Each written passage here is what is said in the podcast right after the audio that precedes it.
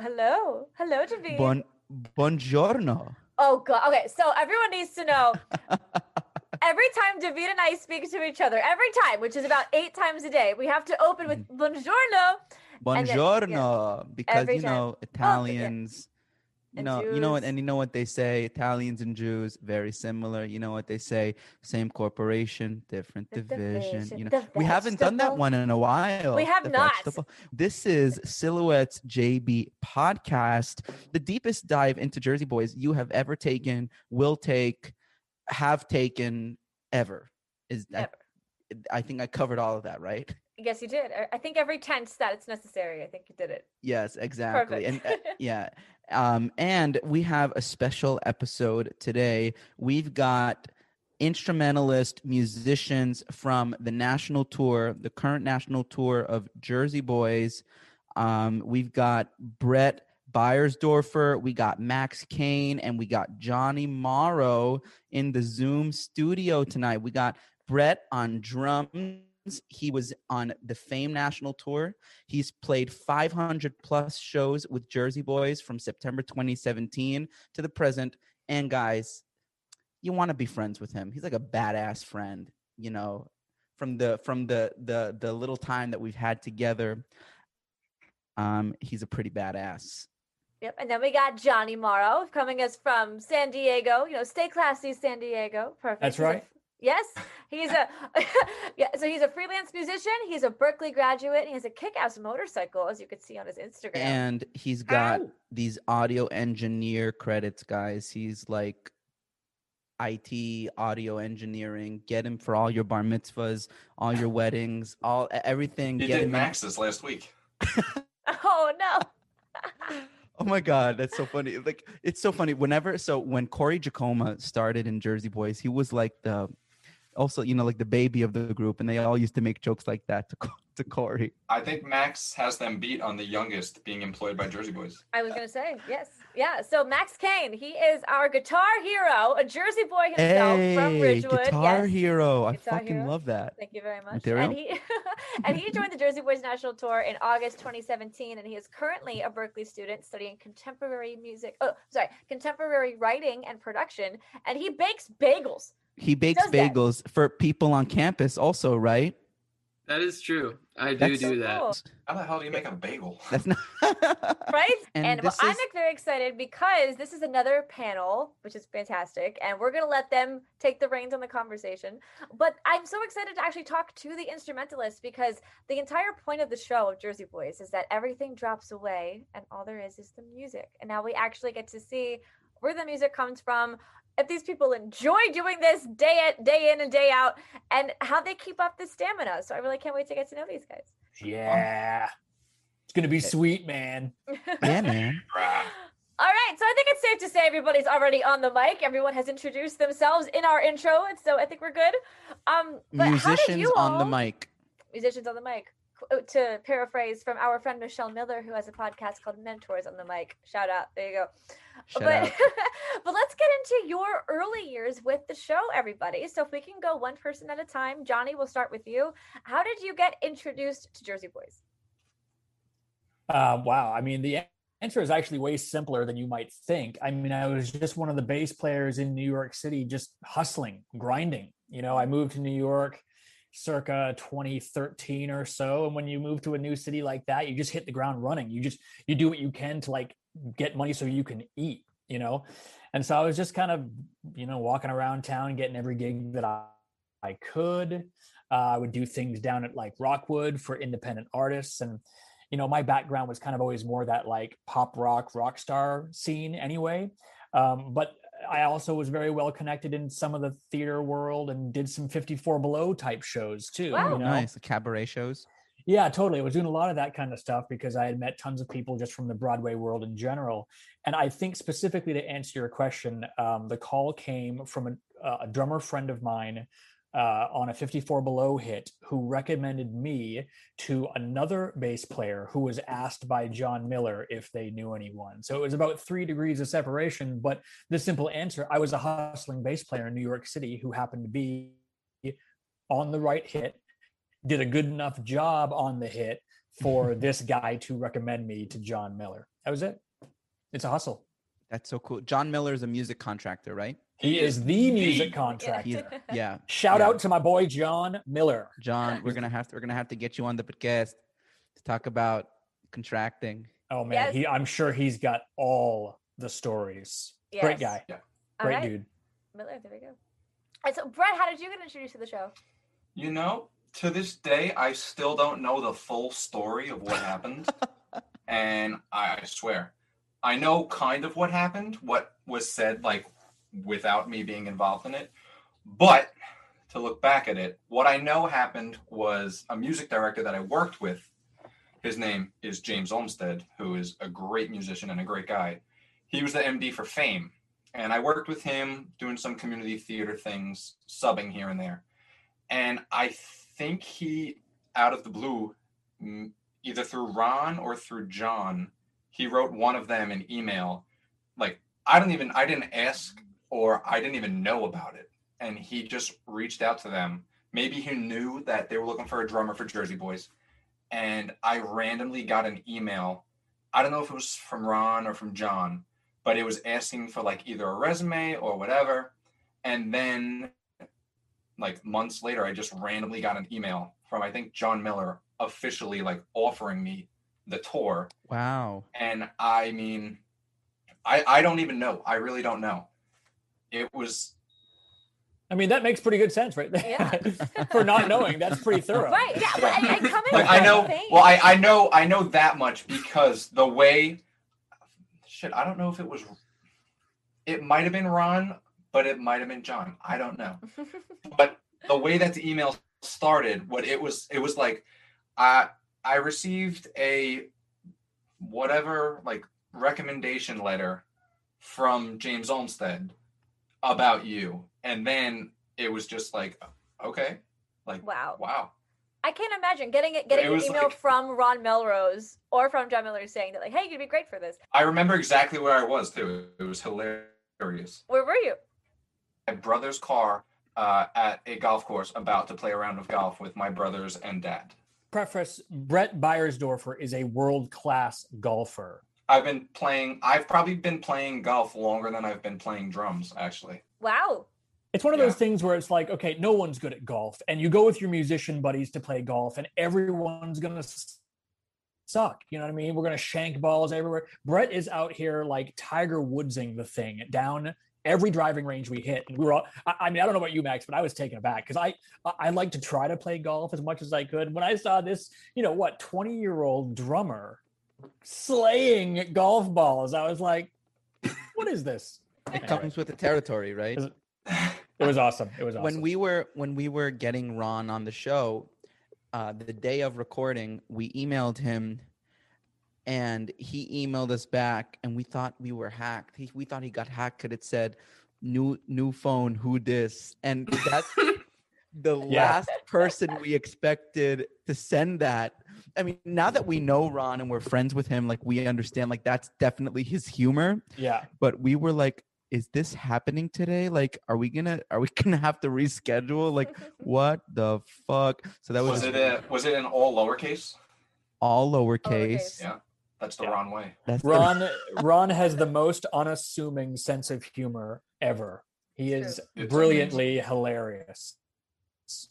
That's wrong. Deadpanned everything he does. It's classic. he's uh, He actually wrote me a, a song for my birthday, which is also hysterical. I'll have to send it to it you was guys. so sweet It was so fun. I know. nice. Nice. Yeah, Yeah. Wow, love him. that's awesome. It was really cool. All thanks to David for asking him to leave a video. Um. So. So Max, I want to hear your what about story, brother? and then yeah. So Max, please tell us your story, and then afterwards, just like general consensus. What does it take to get hired at Jersey Boys? Like, how do you land a Broadway gig? Do you have to have a certain style? So Max, if you want to kind of combine the two, that would be wonderful.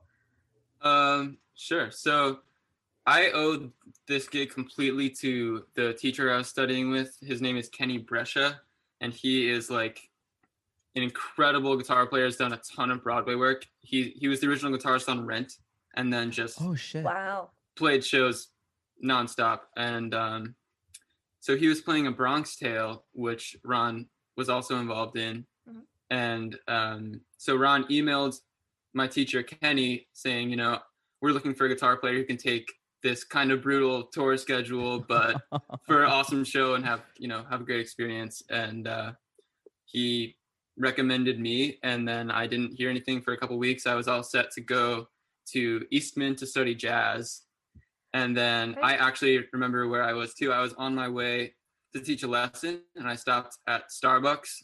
And in the parking lot, I just checked my phone as I was putting up Google Maps, and I saw an email from John Miller with the official offer. Wow. John Miller's the man of the episode. Yeah, you definitely want Yeah. a email from John Miller, and the and the reason we keep bringing him up, guys, is because that sort of answers your question. What does it take to get a Broadway gig? It takes an email from John Miller. You know what I mean? That, now, there's there's obviously many things you have to go through to get that email, but Right. that's the answer. You know, wow. It's all about who you know. Yes, and, And- we have and to who- mention very much. exactly. Yeah, and okay, so Max, he got the gig right out of high school, which is amazing. How Bob Gaudio of you, Max. So How huge so- kudos to you. Yeah, huge that kudos, must brother. you and as Brett mentioned in our pre-interview, Max might be one of like or the youngest person to ever get hired in the Jersey Boys company. I'd say the most talented too, but Oh, isn't that Aw. nice, Brett Ski? Aw, Brett, there's there it is. that's my there roomie. it is. That's my roomie for life. Oh, oh, so you guys room together? Oh, how nice. Some of the Most time. of the time, yeah. I mean, we would get a lot of Airbnbs together. Um, Huh.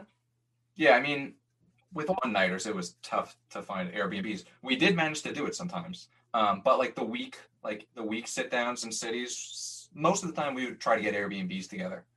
When did those uh, those weeks? Okay, so because you, you guys you guys um all played f- like in in the 2017 area, right? Yeah. Uh, yeah, that's when it started. 17, 18, 19. Yeah. Yeah. So, that, so when the when when the so here here's here's where it starts to get a little confusing for me with the timeline and everything and the the technicalities of all the tours.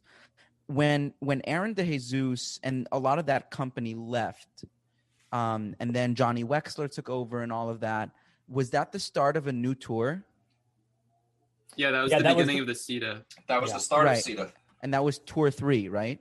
No, they still called it Tour They 2. called it to you. Oh, they called it tour two. Okay, so again, all technicalities. Okay, so um, so you guys were still doing week long sit downs at that point, and now once John Hacker, t- that's when when it started really. That's when they really started seeding it down, right? To those one day, those one nights, two nights, right? But yeah, I would say that our 2017, 2018 first tour, whatever year that was, that was the first year of a very different um like schedule.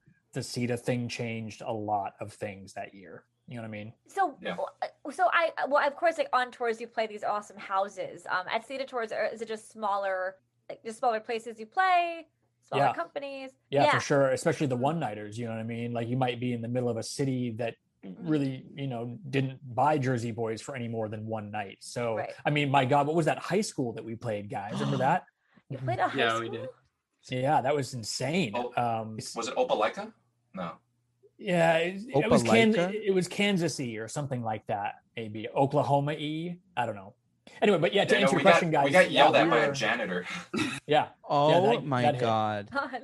but certainly Me and Max were. were reenacting High School Musical in the cafeteria. It was Stick to the status quo.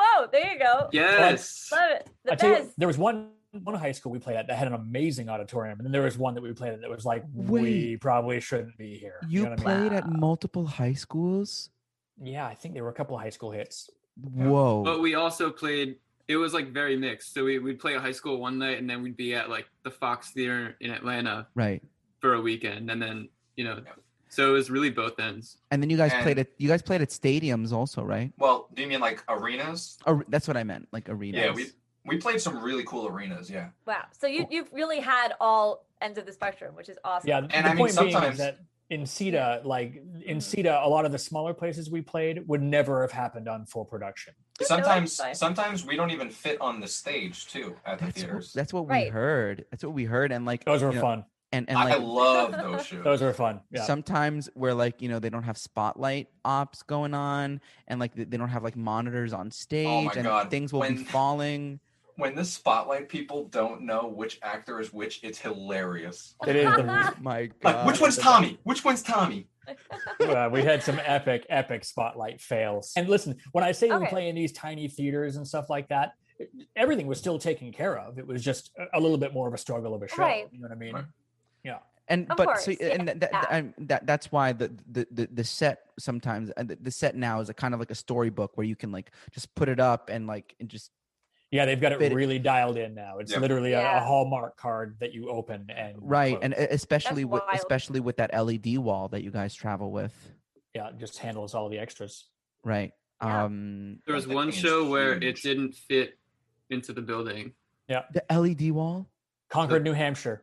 Yeah. so what it so what do you do There were no projections that night, I believe. Yeah, Yeah. Your just- imagination. Wow. Here's the funny Done it. thing.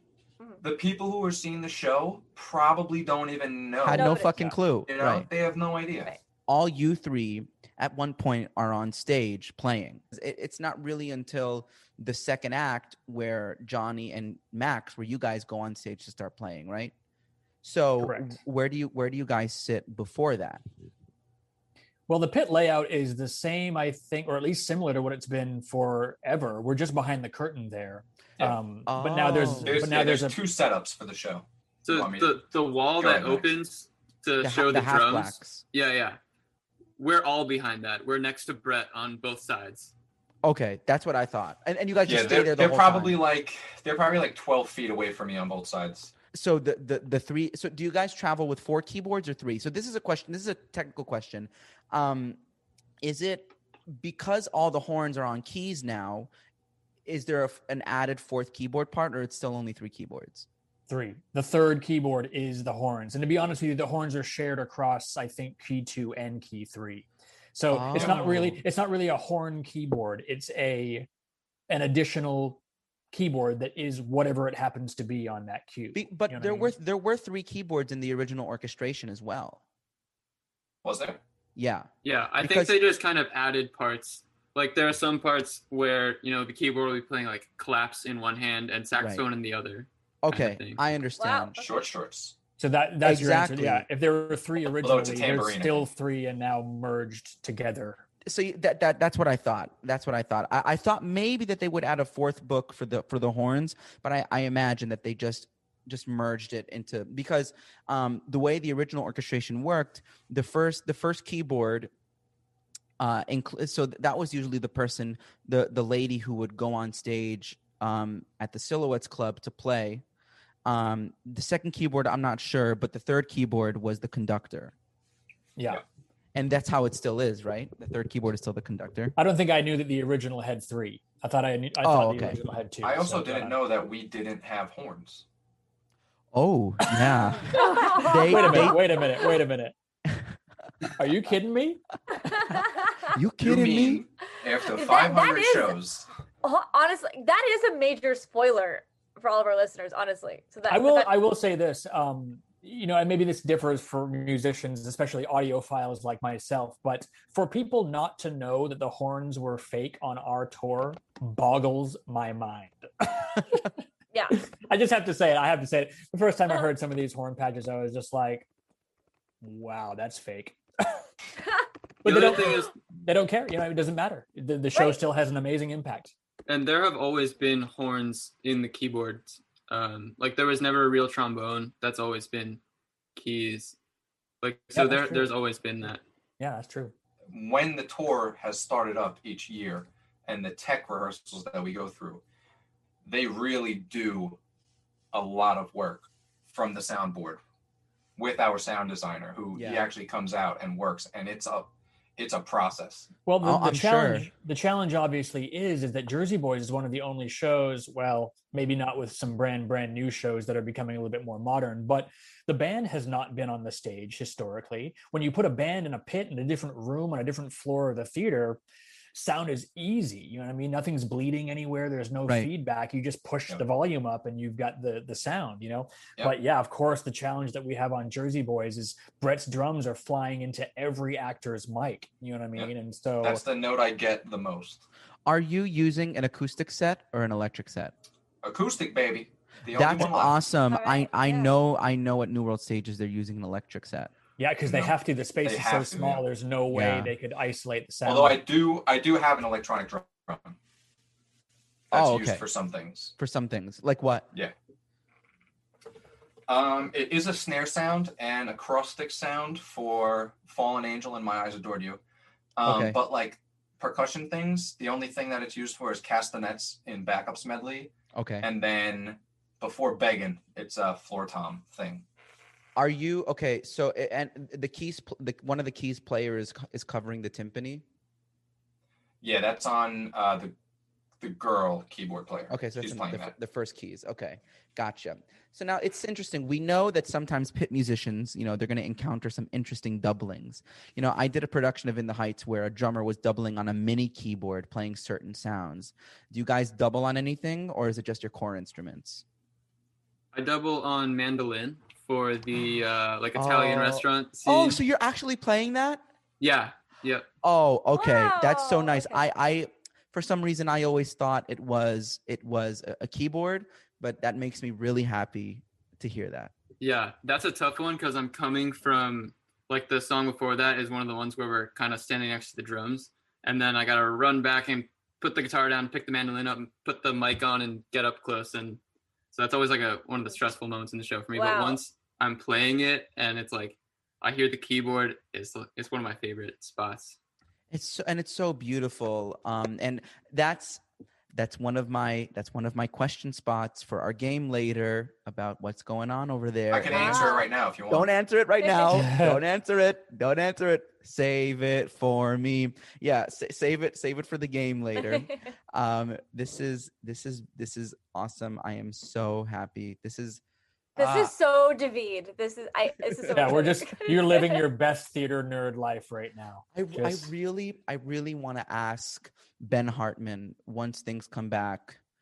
I know it's going to be a long shot, and I should have done this before COVID. If I can just sit in on a night, I'm sure Yeah. they'd let you. I'm sure they'd let Definitely. you. I, I if you I- do Do it it. at New World though, it's it's a bit weird. Um, you'll have to sit up on the right, like you won't really see anyone. They'll just kind of put you up there with headphones. Come sit in with the tour. Yeah, A lot I more would- space. I would love to. Can you guys put in a good word? It's done. Yeah, it mean- wouldn't. re- It wouldn't really take. We're not the people take- to approve it, but I think it would be fine. It wouldn't. It wouldn't take much. Just buy a plane ticket to the tour, and I'm sure. Gio, it'd we're going on tour, and oh, all three of you. What's your favorite guitar brand or favorite drum brand? the guitar I play at the end of the show uh, for "Who Loves You" is a Gibson, and uh, I love that guitar. Um, You have different. Oh, it, why? Okay, so this might be a silly question. Obviously, so the mandolin is going to be a different, but why? Why do you have different guitars for each for like different points in the show? I have one that I play for like 99% of the show, and then a different one just for "Who Loves You." Um, Oh, okay. We we I- both do. We have to have something that's like mobile that we can take out there. I know Johnny's favorite bass brand. Well, It's actually, Johnny Morrow basses. yeah. If these guys, if you guys don't know, he's laughing. I do have my own company building bass guitars, Really? but and they are incredible.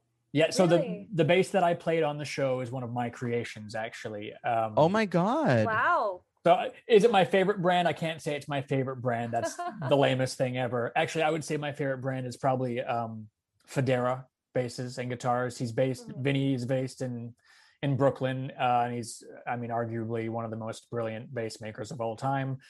That's you know nerdy bass side of things, but yeah, I mean. I knew that I had to play a Fender for the show. Definitely, it was what you know. Uh, you know Nick was playing and Joe Pass was playing back then. It was all Fenders, and so I knew I needed a Fender. But I've never been like a, a huge fan of Fender basses. You know, of course they're iconic. So I actually emailed Ron and said, "Listen, I build instruments. If I built something that looked exactly like a Fender from the period."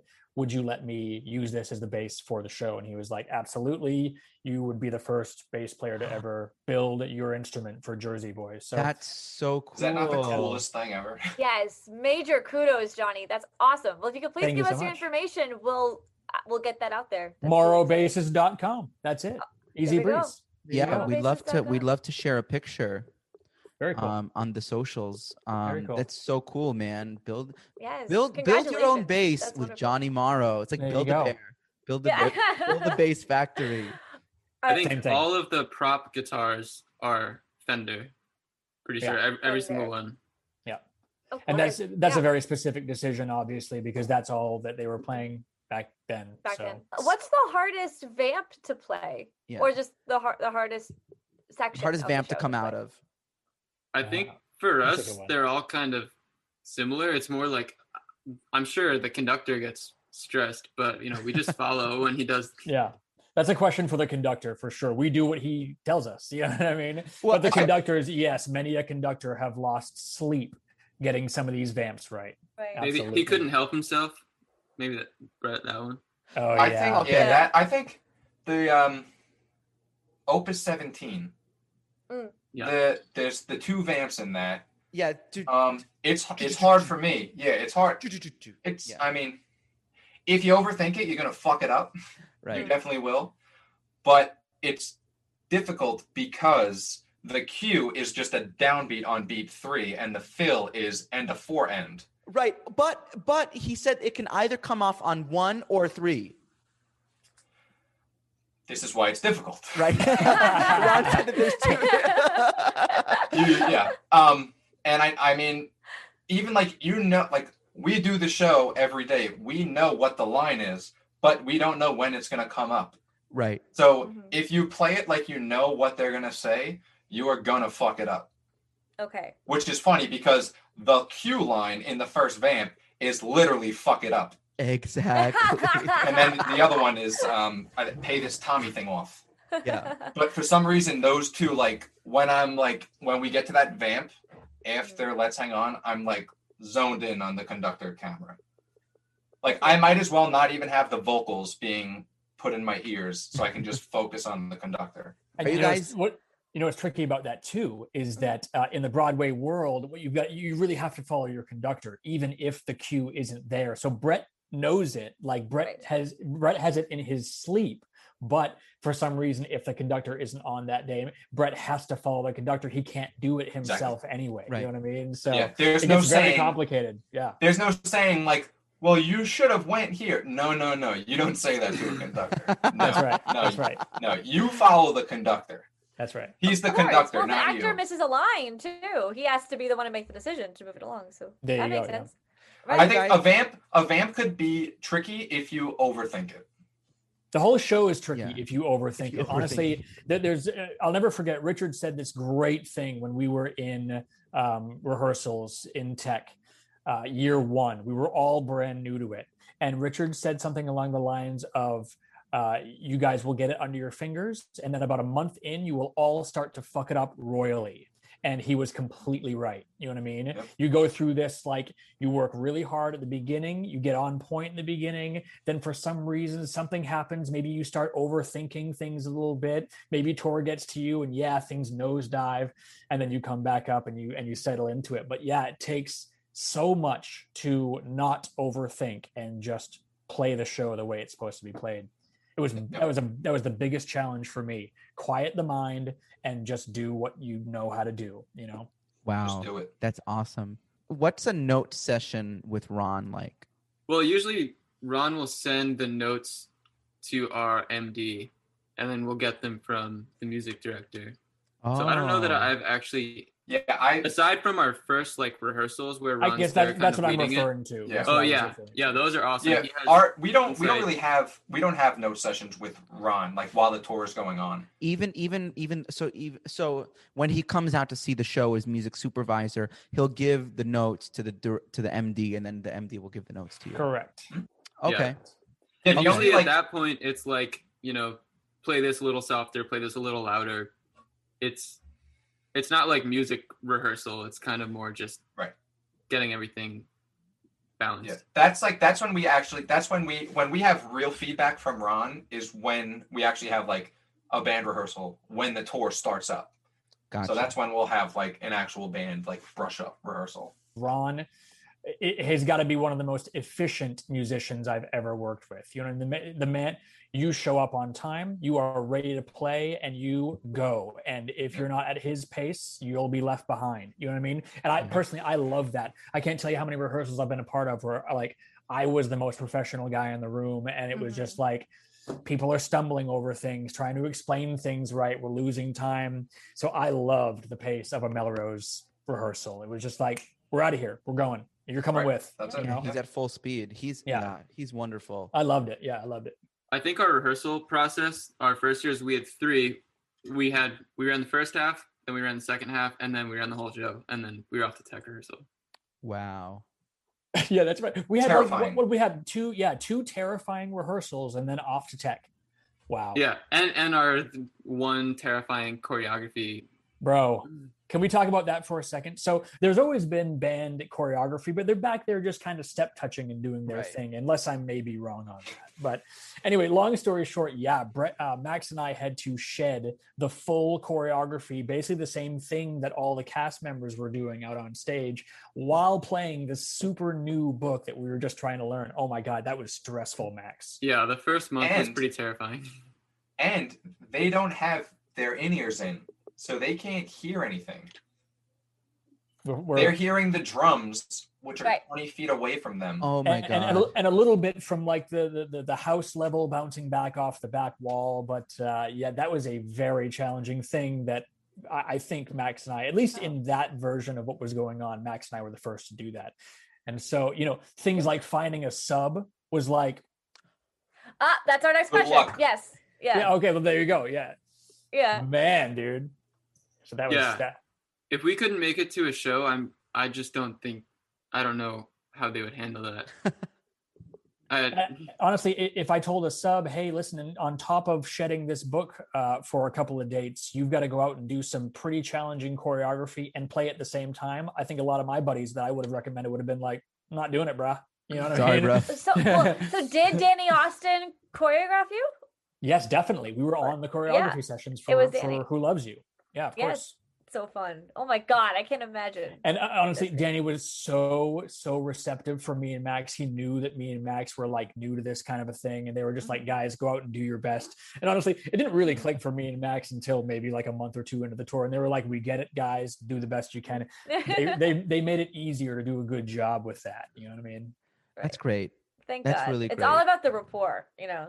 Well, have you ever met Des McAnuff? Because I feel like he would relate to you guys so much, and whatever needs you have or preferences, he would absolutely listen to you Yeah, I wish I had met Des. I never did. Yeah. one day. Well, have you- we? So we actually have um, a copy of his documentary, and he can jam. I didn't know he's that. Is, he, Well- is, is he a guitar player?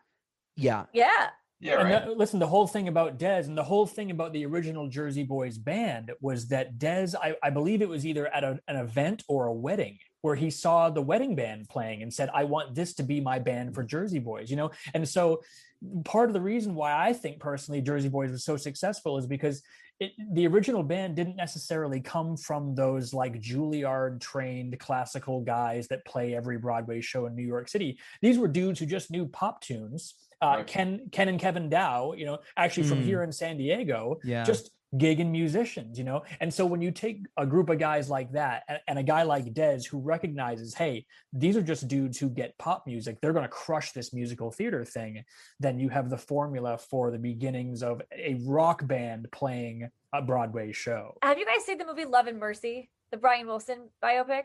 Oh, I haven't yet. I hear it's It's amazing. Oh, excellent. it's wonderful. Yeah. I John it's one of Cusack, Gia's Paul Dano. it's one of Gia's favorite movies, and she just showed it to me. It was so good. Yeah, I heard It's it's great. excellent. Plus, yes. the, the, the story of Brian Wilson in general is just like so fascinating.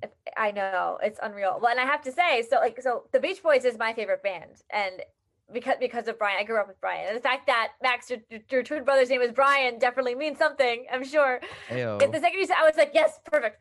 Um, so but in the line in the movie where there's a musician who comes out after they're doing Wouldn't It Be Nice all day. Of course, they're in the studio, they're getting it right.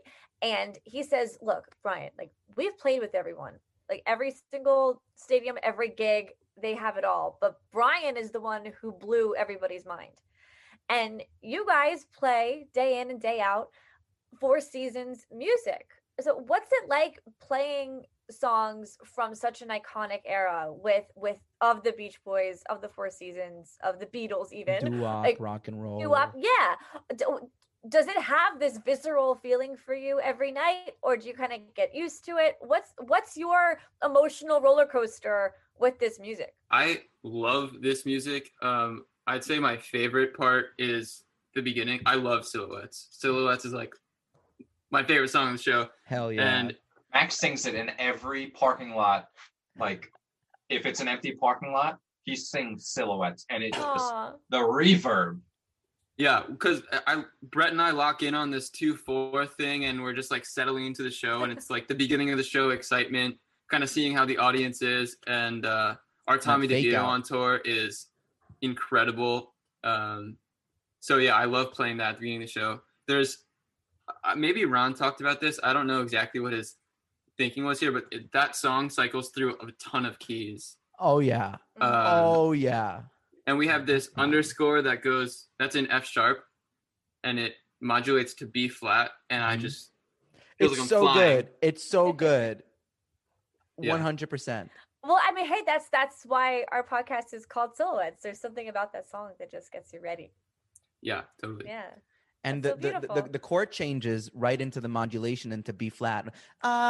Up and the B flat kind of comes out of nowhere. And I I, I love that. David loves a fucking B flat. I can't. I do. it- Oh, every me day too. he's hitting B Hey, flat. and I'm without like, music- Yeah, epic moment. Also, the transition into silhouettes from C'est La. Oh, the fake Mhm. out, bro. It's like That. Uh, you're that. That is the time travel. Yeah. Right there. I think this is a great time to take a break. So we'll be right back. And we're back. We're back with a very exciting, specific game that David is going to explain. it's called Name That Underscore. So what's it? Bum bum bum ba dum bum bum bum bum ba dum ba dum bum bum bum bum bum ba dum ba dum Excellent choice of theme song there. Thank Ac- you. The Axel F theme song. Very nice. I do not own the copyright to that song. hey.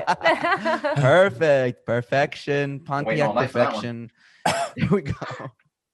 Um, so we are we are in the Zoom studio with Johnny Morrow, bass player, Max Kane, guitarist, and Brett Beiersdorfer, drummer. And we are going to play a game with them. So as we know, as you guys know that I've that we have talked about on the podcast before, that there is a lot of amazing underscoring going on in the show. Like, you know, our Instagram handle, Silhouettes JB Podcast underscore. That's it. You know how it is. Exactly. So um a lot of a lot of the times in the show, the band will be playing and underscoring for a scene, and you'll be like, oh wait, I know that song, but that didn't make it into the show vocally. Um, so it's really cool. So I'm gonna ask our three musicians here who know the show very intimately to see if they know what famous Four Seasons song is being played in this moment in the underscore. So if we take a look at um, song 6A, the Silhouettes Club underscore, when we transition into when we transition into Mangio's Pizza with Mary. Um, so uh, the the singers are singing till that lucky day, you know darn well, baby, I can't give you anything but love. And then Mary and um, and Frankie start talking, and Max, you start playing your mandolin. Anyone can chime in here. What is being played in the underscoring Max will between answer. Mary and Frankie? Yep. I never knew. I don't know that one. So Maxwell. would be My eyes adored you. Exactly. Exactly, Wait, I Yeah. thought you said I thought And you so- said something that wasn't in the show. Sometimes it's something that's not in the oh, show. Oh, Sometimes it is. Sorry. Johnny is correct. I'm like, wait a minute, wait a minute, that's in the Yeah. show. So that is in the show. Yes, and Ron Melrose actually told us that in in our episode with him. So for our loyal listeners, I'm sure they'll know that answer. Exactly, and you know, uh, you know, Ron Ron will test his musicians, and just to see, Yes, hey, he sent it- us that question when we were on the road. Well, there you Did have really? I didn't know it. None of us knew it for a while. It took us like a day. And It's- then we mentioned it to one of the actors, and they're like, "Yeah, you guys didn't." Yeah, I think our, our Tommy DeVito of all, Tommy DeVito was like, "It's my eyes adored you." I was like, "What?" It's Played My Eyes 500 Adored times. You meets Come Back to Sorrento, you know that kind of thing. So then we come to we got a we got a double whammy here.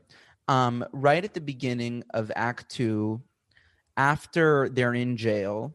So when when um when Nick is setting up the um, when Nick is setting up the interview between Frankie and Lorraine, there are two songs being played one after the other. Is it on Um, the jukebox? No, this this is when they're when they're in the bar and Lorraine is interviewing Frankie. Oh, okay, yeah, yeah, I know you're talking. So there are two songs being played in succession. Um, one of them is in the show. One of them is not in the show. Dawn, Wait. right? yeah, so Mhm. D- Dawn is actually the second one. yeah, Dawn, yeah. The one Dawn is the actually the second Yeah. one. Um, that that one starts right when Nick says sometimes it just clicks with people. Yeah, the flute has the melody, doesn't it? Um, I think actually the I think the guitar has it. Yeah, that's when we do like we do it in three two. Dawn Yeah. in, in three two. Volume swells. That's really fun. Right, you're, you're you're playing those inverted sixth there, which is really cool. yeah. Um, so, but what is the first song that's being played during the actual interview with Frankie and Lorraine? I have to think. Maybe that's the one that I'm thinking of. Is that the one that has the flute uh, carrying the melody? There's something keyboard thing that carries the melody, and I think that Oh No, my god, you're- dude, you're- it's you're- like you're thinking of- notes. You're you're thinking of, okay, that's another one. Um, no, that's in Opus 17. The the the um, you guys are playing um, uh, Opus 17. The flute is playing in E flat. Um, but the um, but there this one isn't this one isn't on the flute. Then as you can see, this is all just blurring together as just I can't believe you know that's some in E number and- flat. Yep. I David has perfect pitch. I think we failed Nice. to tell you boys before. Yes. Okay, do you know how many keys we play? Oh, what a night in. Mm. so you play it in C. at Soiree the- La is. Say Soiree La is at the beginning of the show in C. Um, the entr'acte is played in B major, and Oh What a Night, the actual song is in B flat, and then you guys played it at the end of the show in B flat. Um, I don't. I think that's it, right? Wait a minute. The entr'acte is in B, B major, flat. isn't it in B major? Mm, No, you're right. It's in G flat. Sorry, sorry. Um, okay, you caught me. You caught me, So guys. close. You caught me. So close. There you go. Yeah. All right, I don't know what a key is. so um the first song being played is silence is golden Uh, how, what's the melody? you got Matt? next? How does it go? Uh, da, da, da, da, da, da, da, yeah. da, da, Oh, right. da, da, da, Well, and thematically, the whole idea. So when, so with Mary and Frankie, they're getting together to the song that they're going to eventually break up to, and everything with between Frankie and Lorraine is that the whole point is that she's a journalist and he's telling her everything, but the reality is that silence is golden, and then and then dawn right before stay. you know dawn i mean I still think it's mind blowing that she's in Dawn. mind-blowing you don't even catch Mhm. it the first time and like Huh. you have to be like oh wait like after the song she kisses him and i'm like oh right there she is hmm um Crazy. which is super duper cool and um okay so um Let's do one more. we'll do one more. We'll do one more. Um bum, okay this is a song that's in the show. Tommy goes to visit with with norm waxman to get the money. Um i think silhouettes. yeah. Which I love this version of silhouettes because Johnny, are you are you are you playing that that low E on the bottom? um, this isn't the one that I'm like way up the neck on. No, that's um, that's during the auditions. I think. I think Um, it's just keyboard, key two, hitting strings in the left hand, and then Yeah, playing muted down. trumpet in the right hand. What Gotcha. what part what where's what part of the show is this? When Tommy goes to see Norm Waxman to get the money. Right, what- like, Max- hey, you're, Max, what's being played? What? Oh, okay, the low strings. It's probably the wrong key. Yeah, uh, yeah, the, the the low thing is keyboard. Yep, I remember now. gotcha. Gotcha. Yeah. So well, I well, you guys did mention you have some lines that you like to change for fun in the show. Oh, Oh, boy. Could you tell us? Now I need to think. A fun game we play is what line would be the funniest to forget. Oh yeah. And the best one I think Johnny came up with is uh, So, Joe yeah, Long and Charlie Calello. Both.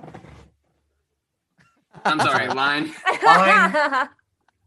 um, the line is Jersey Boys. Right, right. Jersey Boys, Jersey Boy. All right, New, back to New one. Hampshire girls.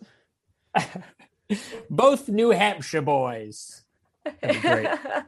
I'm trying to think. Max, did it or Johnny? Did we did we come up with one for when they're on the bridge? It's Frankie and Lorraine. He hit on you. Oh wait, did we come up with something there? Oh, there's just there's we had so many. We had so like, many of completely- See, this is this is one of the things, guys. At Tor, it's just like you come up with these bits, and the bits exist, and then you leave Tor, and it's And just it's that's all it. erased, and it's like what? You know what I mean? But yeah, Uh, we, uh, we can't we, we don't have enough time to tell you all the bits that me and Max and Brett would pull off every night, just being We we on the wrote new verge endings. of losing it every new night. endings. Literally. Like So I, I think me and Max came up with a version of um the guy from the ape song. The, Handsome the Hank. actual Like, yeah. Handsome Hank. We came up with a story where Handsome Hank dies and then they give him a funeral. like, just We've like- all wondered that. That's fantastic. Well, you heard it here first. So I think this is a great place to wrap up. Um, thank you guys so much for coming on. This has been another episode of Silhouettes JB Podcast, the deepest dive into Jersey Boys you have ever taken, will take, are currently taking while listening to this episode. Thank you so much to Johnny Morrow, Brett Byersdorfer, and Max Kane for coming on. Would you guys like to plug your socials, any websites, work that you're doing you want to talk? Tell the people about?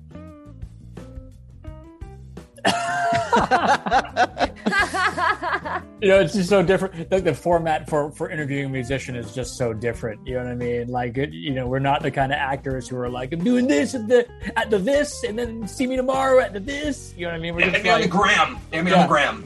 I'll see, I'll see you guys on the next gig. You know what I mean? well, check them out, guys. When the tour is back, Aw, um, see you at the next gig. I love that. see you at the next Yeah. gig, guys. Yeah. So, um, Thanks for having us, guys. Too. You guys have been Yes, super thank you fun. so much. Oh, Yeah, thank you so much. A lot of fun. Thank you so much to Anchor for sponsoring us. Anchor.fm, greatest way to make a podcast. Follow us on Silhouettes JB Podcast underscore on Instagram. Follow us on Facebook, Silhouettes JB Podcast. Listen to us on Spotify, Breaker, Apple Podcasts, Google Podcasts. Leave us a review if you should so wish.